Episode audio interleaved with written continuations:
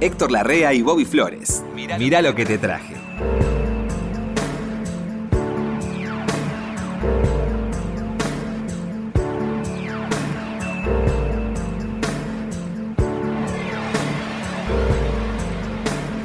¿Qué hace, Flores? Ay, Héctor, ¿cómo le va? Pero... ¿Qué día? ¿Qué encuentro el de hoy? Que me vio venir de la mano con él y usted dijo que entre, ¿no? Tenemos un personaje hoy, sí, que los melómanos se van a tirar de cabeza. Sí. Con este personaje es más fácil decir con quién no tocaste. Claro. Porque si te va a decir todos los tipos con el que él con los que él tocó, tardamos 6 horas. Yo lo vi, yo tenía, estoy hablando año 80, si me equivoco, en... el famoso boliche Jazz y Pop, Jazz and Pop. Jazz and Pop. Me dijeron, esta noche va a ir Chick Corea. Que no sé cómo se había corrido la bola que iba a ir Chick Corea. ¿Mm? Y él estaba tocando con Chick Corea. ¿Quién es él? Astarita. Néstor Astarita. Néstor Astarita. Grande, grande. Grande. Qué Néstor grande. Astarita, músico de corazón, músico de raza. Baterista de alma. Oh, Astarita en baterita. ¿Por qué elegiste la batería? Porque una vez en Club Los Andes, que mi viejo era el profesor de box en Los Andes y en Barracas Central. ¿Tu viejo era profesor de box? Claro, mi viejo era Arístides Astarita, que era boxeador y era profesor de box en Barracas Central y en Esportivo Barraca. Y bueno, un día fuimos a un baile que yo bailaba desde chico. Me gustó siempre el baile. Sí. Lo que pasa que... Usted baila todavía, ¿no? Yo bailo 3 o 4 veces por semana tango. No me digas. Sí, baila milonga. ¿En serio? Sí, bailo al mango. Baila muy bien. 6 horas. No, en serio, ¿verdad? Yo no lo creía hasta que lo vi, sí. En Canning o en Obelisco tango o, bueno, en las milongas, en El Beso. Hay una milonga que es bárbara, que es El Beso, que está en Riobamba y Corrientes. Y todas las milongas son a partir de las 6, 7 de la tarde. ¿Tan temprano? Sí, porque, yo qué sé, nos quedamos hasta la 1 y entonces nos acostamos temprano. Porque ya no nos gusta... acostarnos a las 4 de la mañana porque... No, Néstor, que yo no voy a decir, pero ya te acostaste muchos años a las 4 de la mañana. Te acostaste como 70 años a las 4 de la mañana, Héctor. Néstor, yo para mí tenerlos a ustedes dos es como, mira, yo es como tener dos, es como un matrimonio. Es como un matrimonio de 2 hombres con un hijo que soy yo. Para mí también. Gracias, Astarita. Vos tocaste con todos los del jazz. Sí, es como decís vos, exactamente.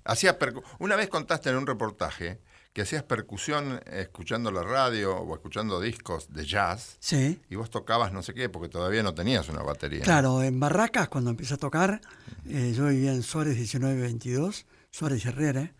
Y bueno, mi viejo laburaba en Picaluga. ¿Qué año estamos hablando que empezaste? 50 y pico. 52, 53. Sí, porque a los 58 empecé con los Georgians ya a tocar. Pero, los Georgians fueron una jazz band muy, muy linda. Sí, un grupo muy importante. Y éramos todos de Barracas, aparte. Acosta, el director. No me digas, de Barracas. Los Georgians eran de Barracas. Sí, vivían en Suárez y Patricio. Cascone, el trombonista, vivía en la otra cuadra de Suárez y Patricio. Yo vivía en Suárez Herrera, el Gordo Fernández vivía en La Boca. ¿Fats? ¿El trompetista? Claro. Fats. ¿Que también estaba en ese grupo? Claro, también estaba. Mirá, qué nenes. Todo de La Boca eran. Era muy grosso, era... como muy pixero. Nosotros... ¿Y dónde se tocaba jazz en ese momento en Buenos Aires? ¿Había un circuito o tocaban en lugares esporádicos? Gracias, che. ¿Cómo es tu nombre? Creo que productor. Martín Jiménez, el pastor. Martín Jiménez, gracias. Pastorcito divino. Es un buen que te traigan un café acá. Nunca nos trajo nada. Es una distinción impresionante. Sí, no le trajo nada. Cualquier cosa yo tengo acá. Bueno. El azúcar para hacer ritmo.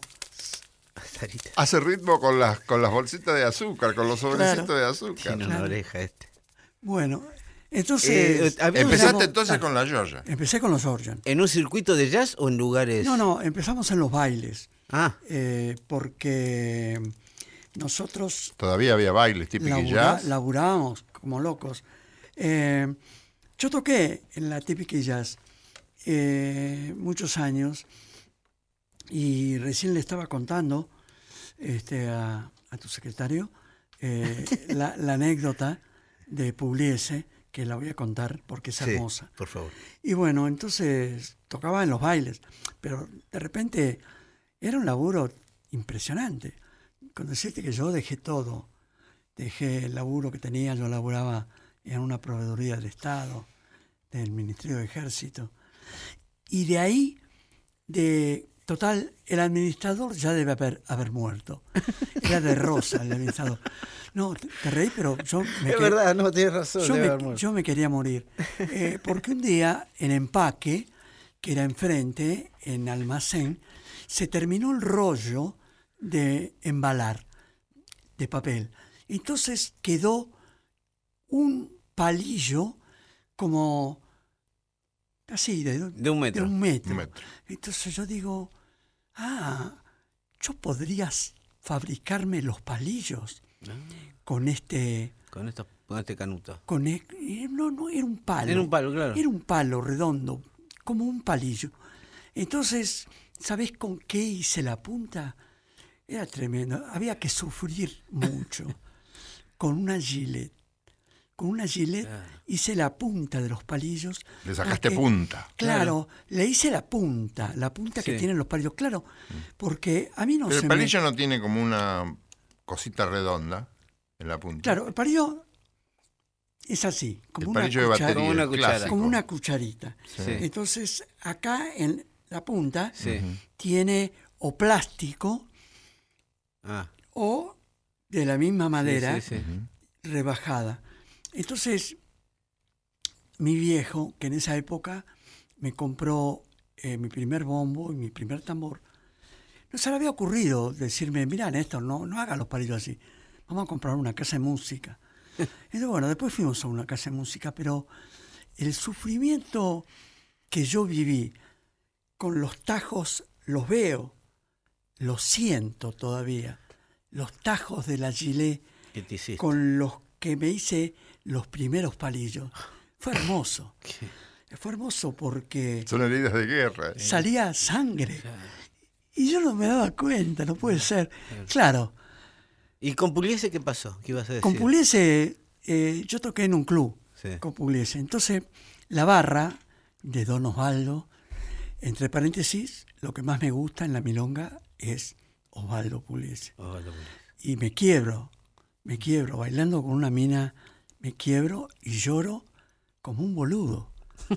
Pero yo qué sé, viste, con Pugliese no se puede solamente bailar. Porque con Pugliese no hay que bailar. No hay que bailar los pasos. Hay que bailar la música. Con todo hay que bailar la música. Con Di Sarli, con Troilo, con Ángel Vargas y D'Agostino. Hay que escuchar, muchachos, hay que escuchar y bailar la música. Los tangos son piripipí, los pasos es otra cosa. El tango hay que sentirlo, y lo más lindo es que mi viejo y mi vieja eran extraordinarios bailarines de tango, como Pepito Avellaneda.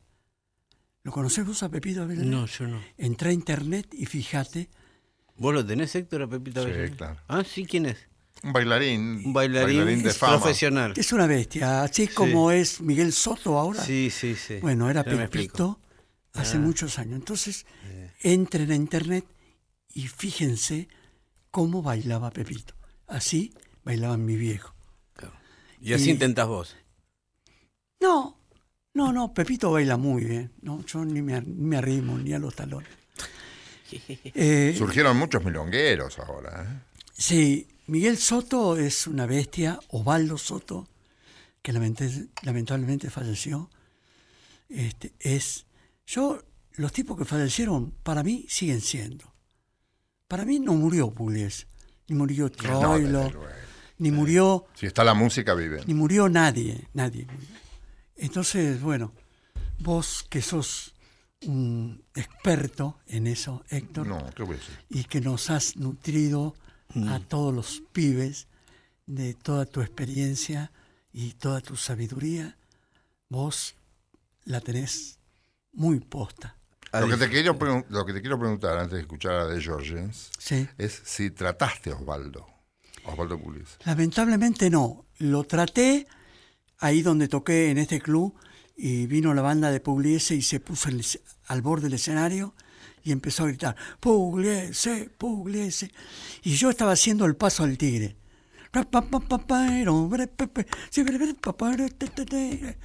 Y me tocaba el solo de batería. Hice el solo de batería y rompí el parche del tambor. Se armó la rosca, señora, sí, señor. Sí, señor, se armó la rosca porque yo agarré el parche del tambor y me fui al borde del escenario donde estaba la barra de Pugliese y arrancaba el parche y lo rompía y se lo tiraba en la cara a la banda, a la barra de Pugliese. Y me querían... Si me preguntaste si quiero pelear, te digo que sí, que quiero pelear. Me querían hacer bolsa. Me querían matar. ¿Querés que escuchemos a The Georgians? Quiero. ¿Quiénes eran The Georgians? Perdón. ¿Cómo? Los Georgians, ¿quiénes eran? Y el director, Carlos Acosta, en clarinete. Miguel Piccolo en trombón. Sí. Antes estaba Cascone, que era un pibe que tenía una peluquería ahí en la otra cuadra, de los de Carlos Suárez y Patricio casi. Después Rolo Cortines en baño, Sucheras, Ángel Suchera en piano, que es una bestia. Claro, sí. Todos ellos, los que quedan, y Fats Fernández en trompeta, que lamentablemente el gordo estaba... En ese momento no era Fat. No era Fat, no era el gordo Fernández. No, era más... No era tan gordito. Además, tan gordito no fue nunca. Era un gordazo impresionante, Héctor. Sí, era gordo. Yo lo veía con Badía y compañía. Vos lo veías todo.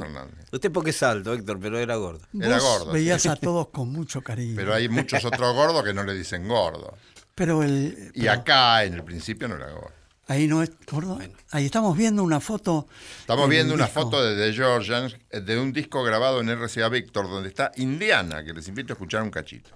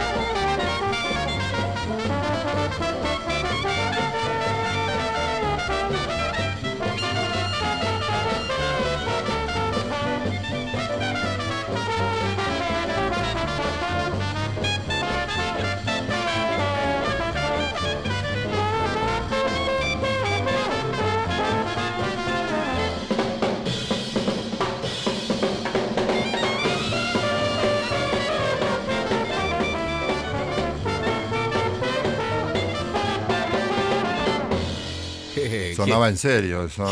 Ah, la flauta, bien. Qué baterista, ¿eh? Si tocáramos ahora, Héctor, que vamos a tocar el 17. ¿Con los Georgians? Sí, claro, sí, tengo una mesa reservada para vos. ¡Uy, qué bueno! Claro, tengo una mesa reservada. ¿Dónde van a tocar? Vamos a tocar en Notorious. Ajá. ¿Esto sale antes del 17? Sí, sí. ¿Sí? Sí, sí. Bueno, entonces el 17 tocamos con los Georgians en el marco de los 80 años. Es un acontecimiento, chicos. Cumple 80. Yo cumplo 80 años. ¿Viste? ¿Cuándo cumplís 80? El 21 de septiembre, el día de la primavera. Ah, son más grandes que yo, un mes más grande que yo. ¿Viste? Es verdad, es un mes más grande que yo. Yo cumplo en octubre, un mes y días. Ah. Son más grandes, ahora. Vos sos viejo. Sí, sí, sí. Ahora van a empezar. Yo cumplo el 30 de octubre, los 80. Ah. Sí. Claro. Estoy tan feliz. Tan feliz. Dios. Me imagino que vos también. Mucho, muchísimo. ¿Y quién puede? Yo firmo para llegar como usted a los 80, ¿eh? La verdad, si hay que firmar. ¿Qué edad tenés? Y yo voy a cumplir 60 en un par de años. Sabés lo que tenés que andar todavía. Me imagino. Pibes, bueno, che, ¿por qué no vamos por los 60? Por los años eso en los 50. En los 50 estuvo The Georgians, sí. Radio. ¿Alcanzaron a hacer televisión? Sí. Sí, claro. En Canal 7 estuvieron. Claro, en Canal 7. Sí, sí. Una cosa que se llamaba Doctor Ritmo. Sí. Que nos maquillaban. ¿Cómo sonaba, mamita querida? Sí, y bueno. ¿Los arreglos los hacían ustedes? Sí, los hacíamos en la sala de ensayo. Una cosa que me permito... Claro, no perdían tiempo. Me permito decirte. Sí. Ahora, hoy suena igual. ¿Y por qué no? Hoy suena igual. Claro. Hoy suena igual. Tocamos con el mismo entusiasmo, sí. Principalmente, las mismas ganas, sin guita, por supuesto, igual... Como siempre. Como siempre. Pero con muchas ganas. Con muchas ganas. Néstor Astarita, bueno, 50 de Georgians es lo más importante para vos. ¿Qué vino? Vamos por décadas, si te parece. Sí, porque ahí empecé, ahí tocaba en el Hot Club y ahí yo iba al Arzobispo Espinosa, en la escuela primaria de Montesioca, y ahí iba a Costa. Y cuando yo escuché por primera vez a los Georgians, fue en Leales y Pampeanos, en Avellaneda. Yo vi a un baile. ¿Qué es eso, Leales y Pampeanos? ¿Como un club? ¿Un club era? Era un salón de baile. Ah, mire, sí, sí. Entonces yo fui a Leales y Pampeanos a milonguear, como siempre. Tenía 13, 14 años. Y bueno, y se abre el escenario. Me quería morir. Claro, porque yo creía que el jazz era el Johnson. Ah. Creía que era Bing Crosby. Claro, no había mucho vehículo para escuchar jazz acá, ¿no?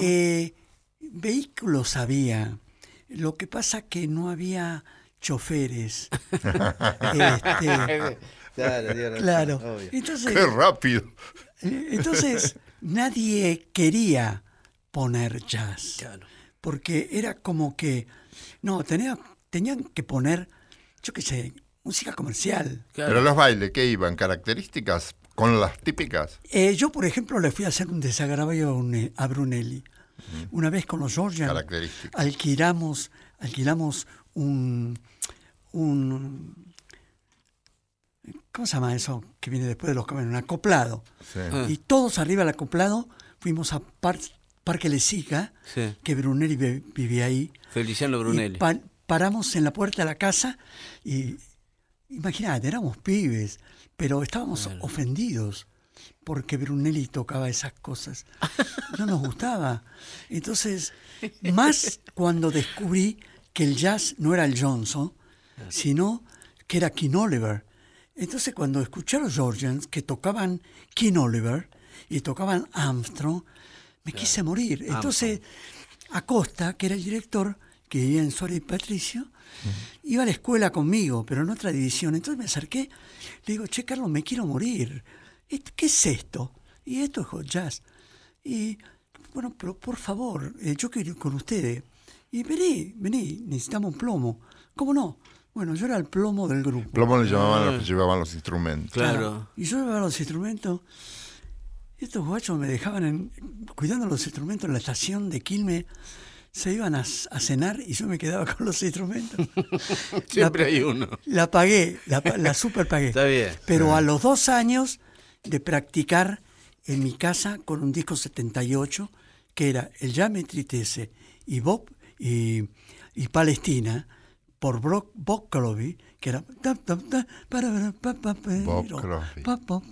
así empecé a tocar. Y Acosta me enseñó a tocar la cajita y me decía, pero no, Néstor, no, vas cruzado. ¿Qué es cruzado? Vas en el primero y en el tercero, vos tenés que tocar en el segundo y el cuarto. Pero toda la gente, bien, cuando empieza a tocar una orquesta, la gente toca, nació cruzada la gente, porque toca pa ta ta tarara ta ta ta ta tarara ta ta y toca la tierra y es ta ta ta para pa pa. Ah, ahí está el swing. Ahí está el swing. Pero para encontrar el swing hay que quemarse las pestañas. Yo iba en los colectivos durante 2 años de práctica, es bravo eso. Y en el tranvía, porque yo viajaba en el 22 y en el 28 a la cancha de Boca. Pero un artista que estaba en bailes y radio y televisión, ¿cómo actuaba? No, ¿cómo todavía no había empezado? Claro. No te creo. Todavía no había empezado. Yo empecé en el 58. Bueno.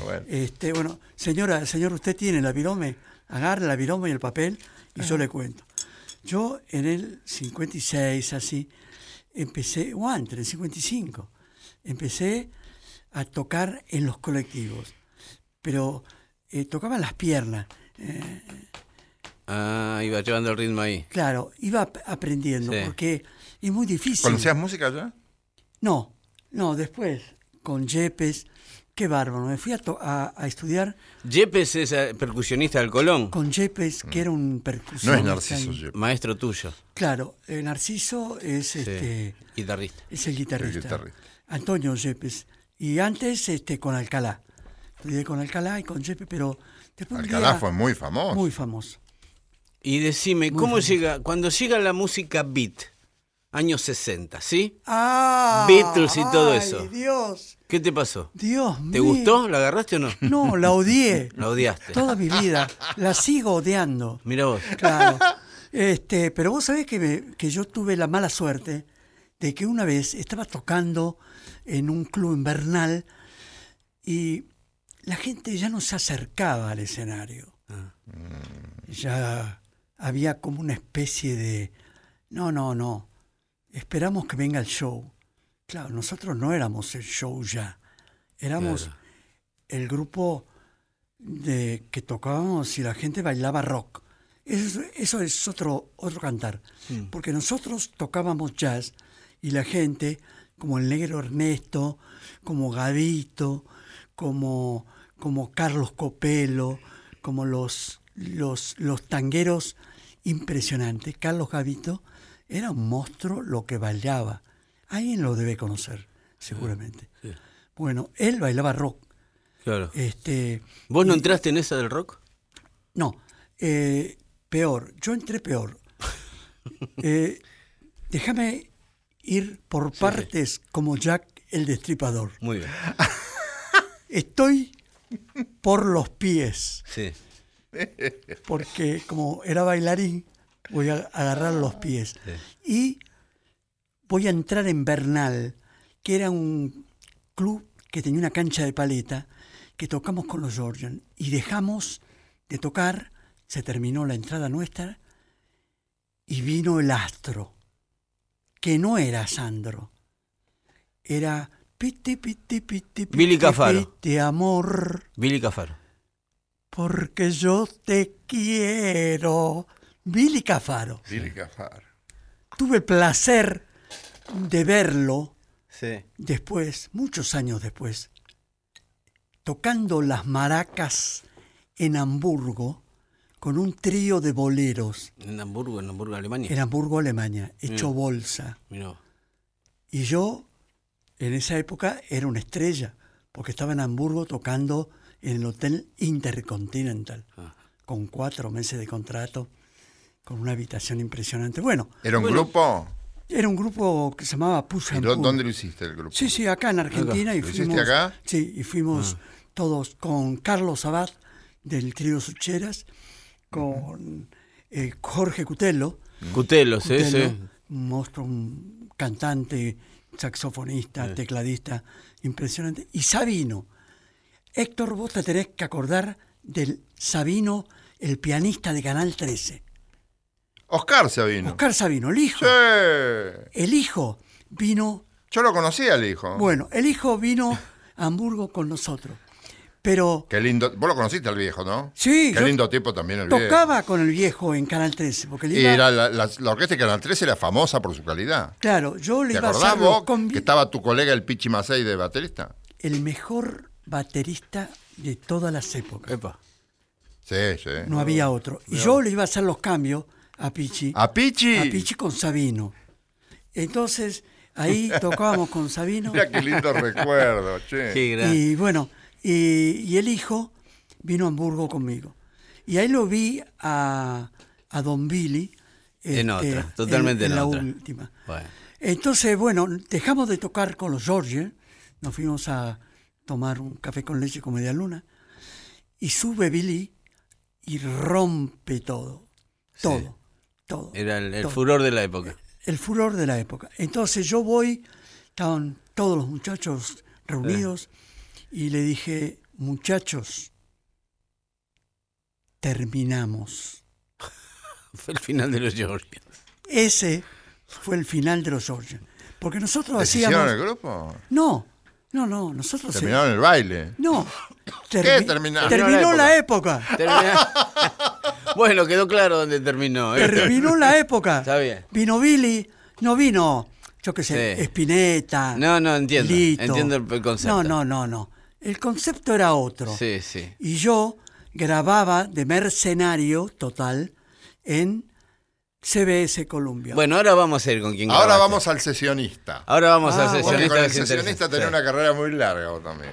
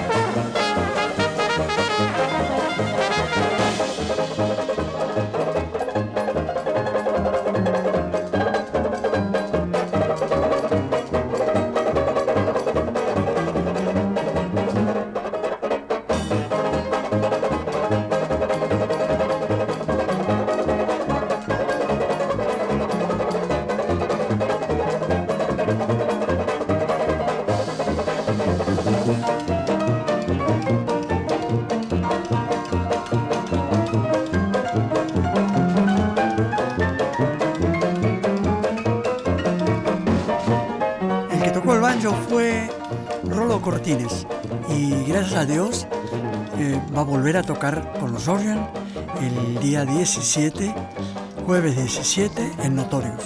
Y el que toca el piano es Ángel Sucheras, que también va a tocar el 17. Y yo también voy a tocar, y Acosta, que es el director de los Georgians, también va a tocar.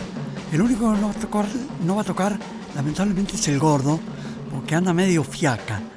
Anda medio mimoso. El gordo, sí. El gordo es muy mimoso, sí. Pero vamos a ver si lo hacemos venir el 21 de septiembre al auditorio. Ojalá. A ver si podemos. Sí, un amigo mío, lo que estábamos escuchando era el Rush del Tiger Rush. Un amigo mío que a lo mejor vos conocés, que se llama Horacio Malvicino. Sí, claro. Decía que el... el oficio del músico sesionista, que música era el arte de combinar los horarios. Los horarios. Muy bien.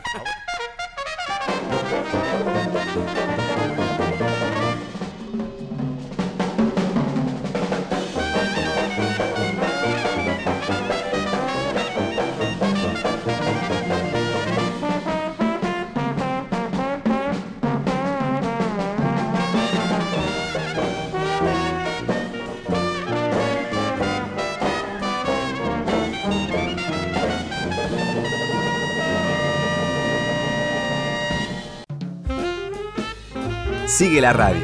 Mira lo que te traje. Estamos con Néstor Astarita, sí. Flores. ¿Alguna vez pensaste que ibas a compartir un programa? Y yo mismo también. Sí. Nunca pensé que iba a hablar con Néstor, que es la historia de la música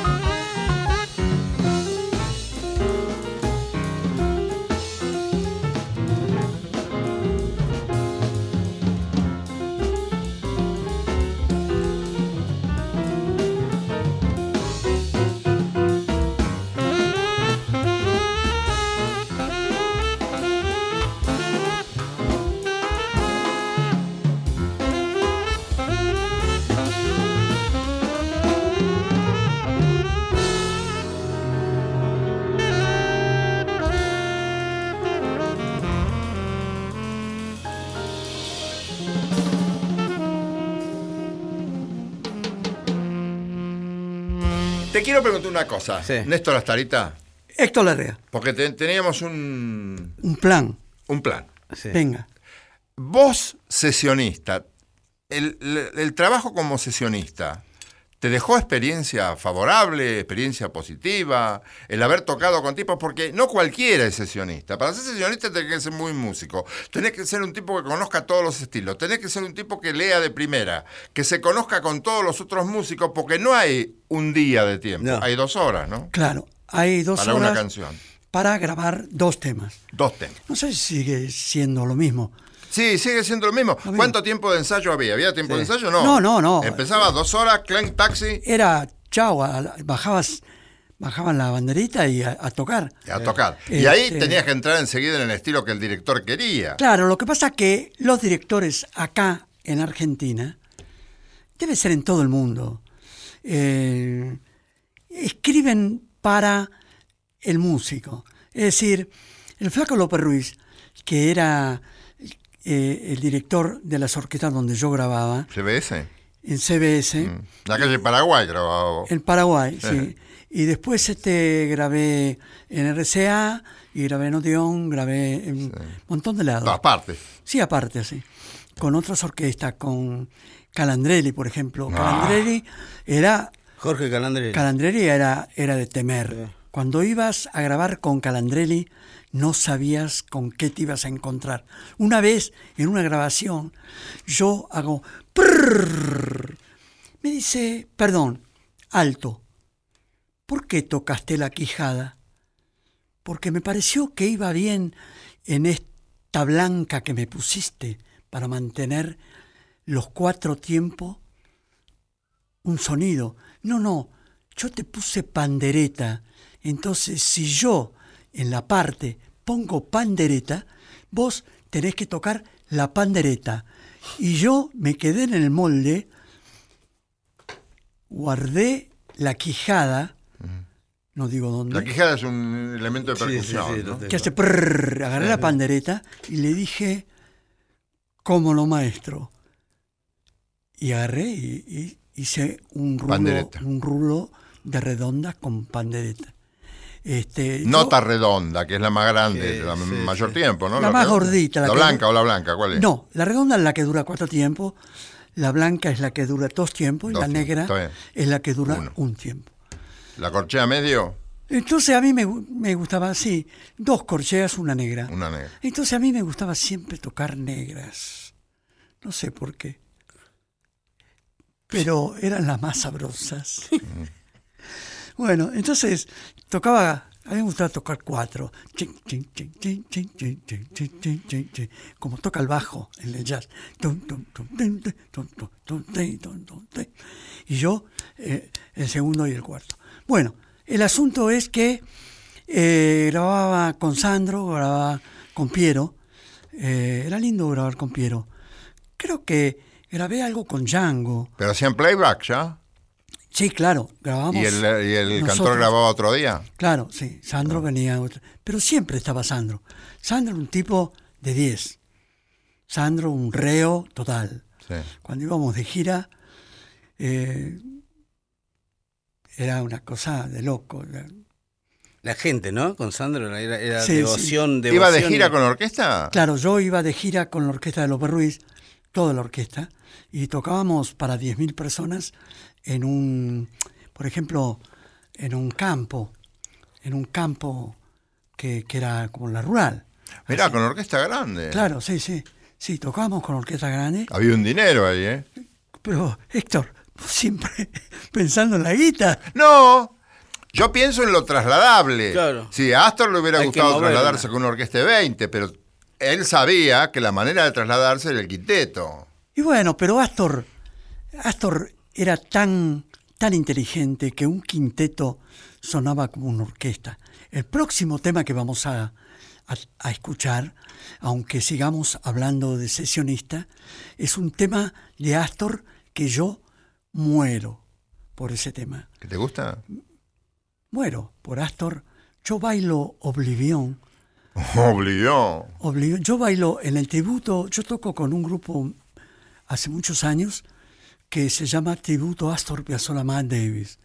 hago los temas de Astor con la onda de Maes, con sordina, trompeta con sordina, y hago Oblivion y yo lo bailo. Voy con una milonguera, que normalmente va gratis. A veces tengo la... Siempre pensando en la plata, vos. Es que ella tiene que ir gratis para nosotros poder cobrar un mango. Y bueno, a veces voy con una japonesa, porque yo muero por Oriente.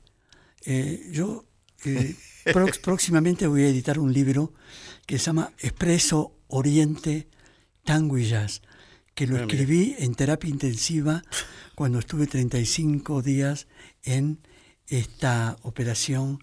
Nos estás mostrando una cicatriz. Sí. Que me hicieron acá en el corazón. Tapate eso que yo me desmayo. Pero la pasé bárbaro. Hace 3 años y bueno, a los meses salí y lo primero que hice fue ir a bailar una milonga. Muy bien. Y ahí sigo, ahí sigo. Y bueno, esto sí que es notable. Uno de los grandes bateristas de jazz del país, que tenés que ponerlo en primera división, primera cuando nombrás bateristas, te habla de cómo milonguea tangos. Sí, es lo más versátil que he conocido en mi vida. Sos un genio, Astarita. Néstor, viejo. ¿Qué escuchamos, Astarita, ahora? Bueno, yo diría que escuchemos esto, que es una maravilla, que yo lo he gozado en Jamaica junto a Astor. Yo no llegué a decirles que en Jamaica... que fue en la tanda... Jamaica era un lugar nocturno, ¿eh? En el Bajo Porteño. No el país. En el Bajo Porteño. Jamaica quedaba en San Martín... Y Paraguay. Entre Paraguay y Charca. Ahí tocábamos el quinteto de Astor, cuando tocaba Agri, el gitano Agri, porque Agri lo particular que tenía era su sonido. Que era Gypsy Swing. Era un gitano tocando, como Hernán Oliva. Tocaba en esa onda, un gitano... ¿Tipo Grappelli? ¿Cómo Grappelli? Ah. Quicho Díaz, la bestia, Quicho Díaz, bajista, tocando el bajo. Es un fenómeno, que me mostraste el otro día vos. Oscar López Ruiz en guitarra, que hacía mitad mozzarella, mitad fainá, porque tocaba una parte con Astor y la otra con Sergio Mianovich. Bueno. Sergio Mianovich era el compositor. Sergio Mianovich... Era una maravilla, Sergio. Nadie. Tío de Sandra. Tío de Sandra. ¿Qué vamos a escuchar de ahí? Y acá no se puede escuchar otra cosa en estos momentos, que prepárense. Pero hay un detalle. Sí. Hay un detalle. Cuando yo llegué a la grabación, que fue en New Jersey, me puse a tocar milonga. Y eso es lo que van a escuchar ustedes. Ajá. Ustedes van a escuchar Prepárense, de Astor Piazzolla, con un fondo rítmico de milonga. Es que la música de Astor tenía mucha milonga, ¿eh? Escuchémoslo.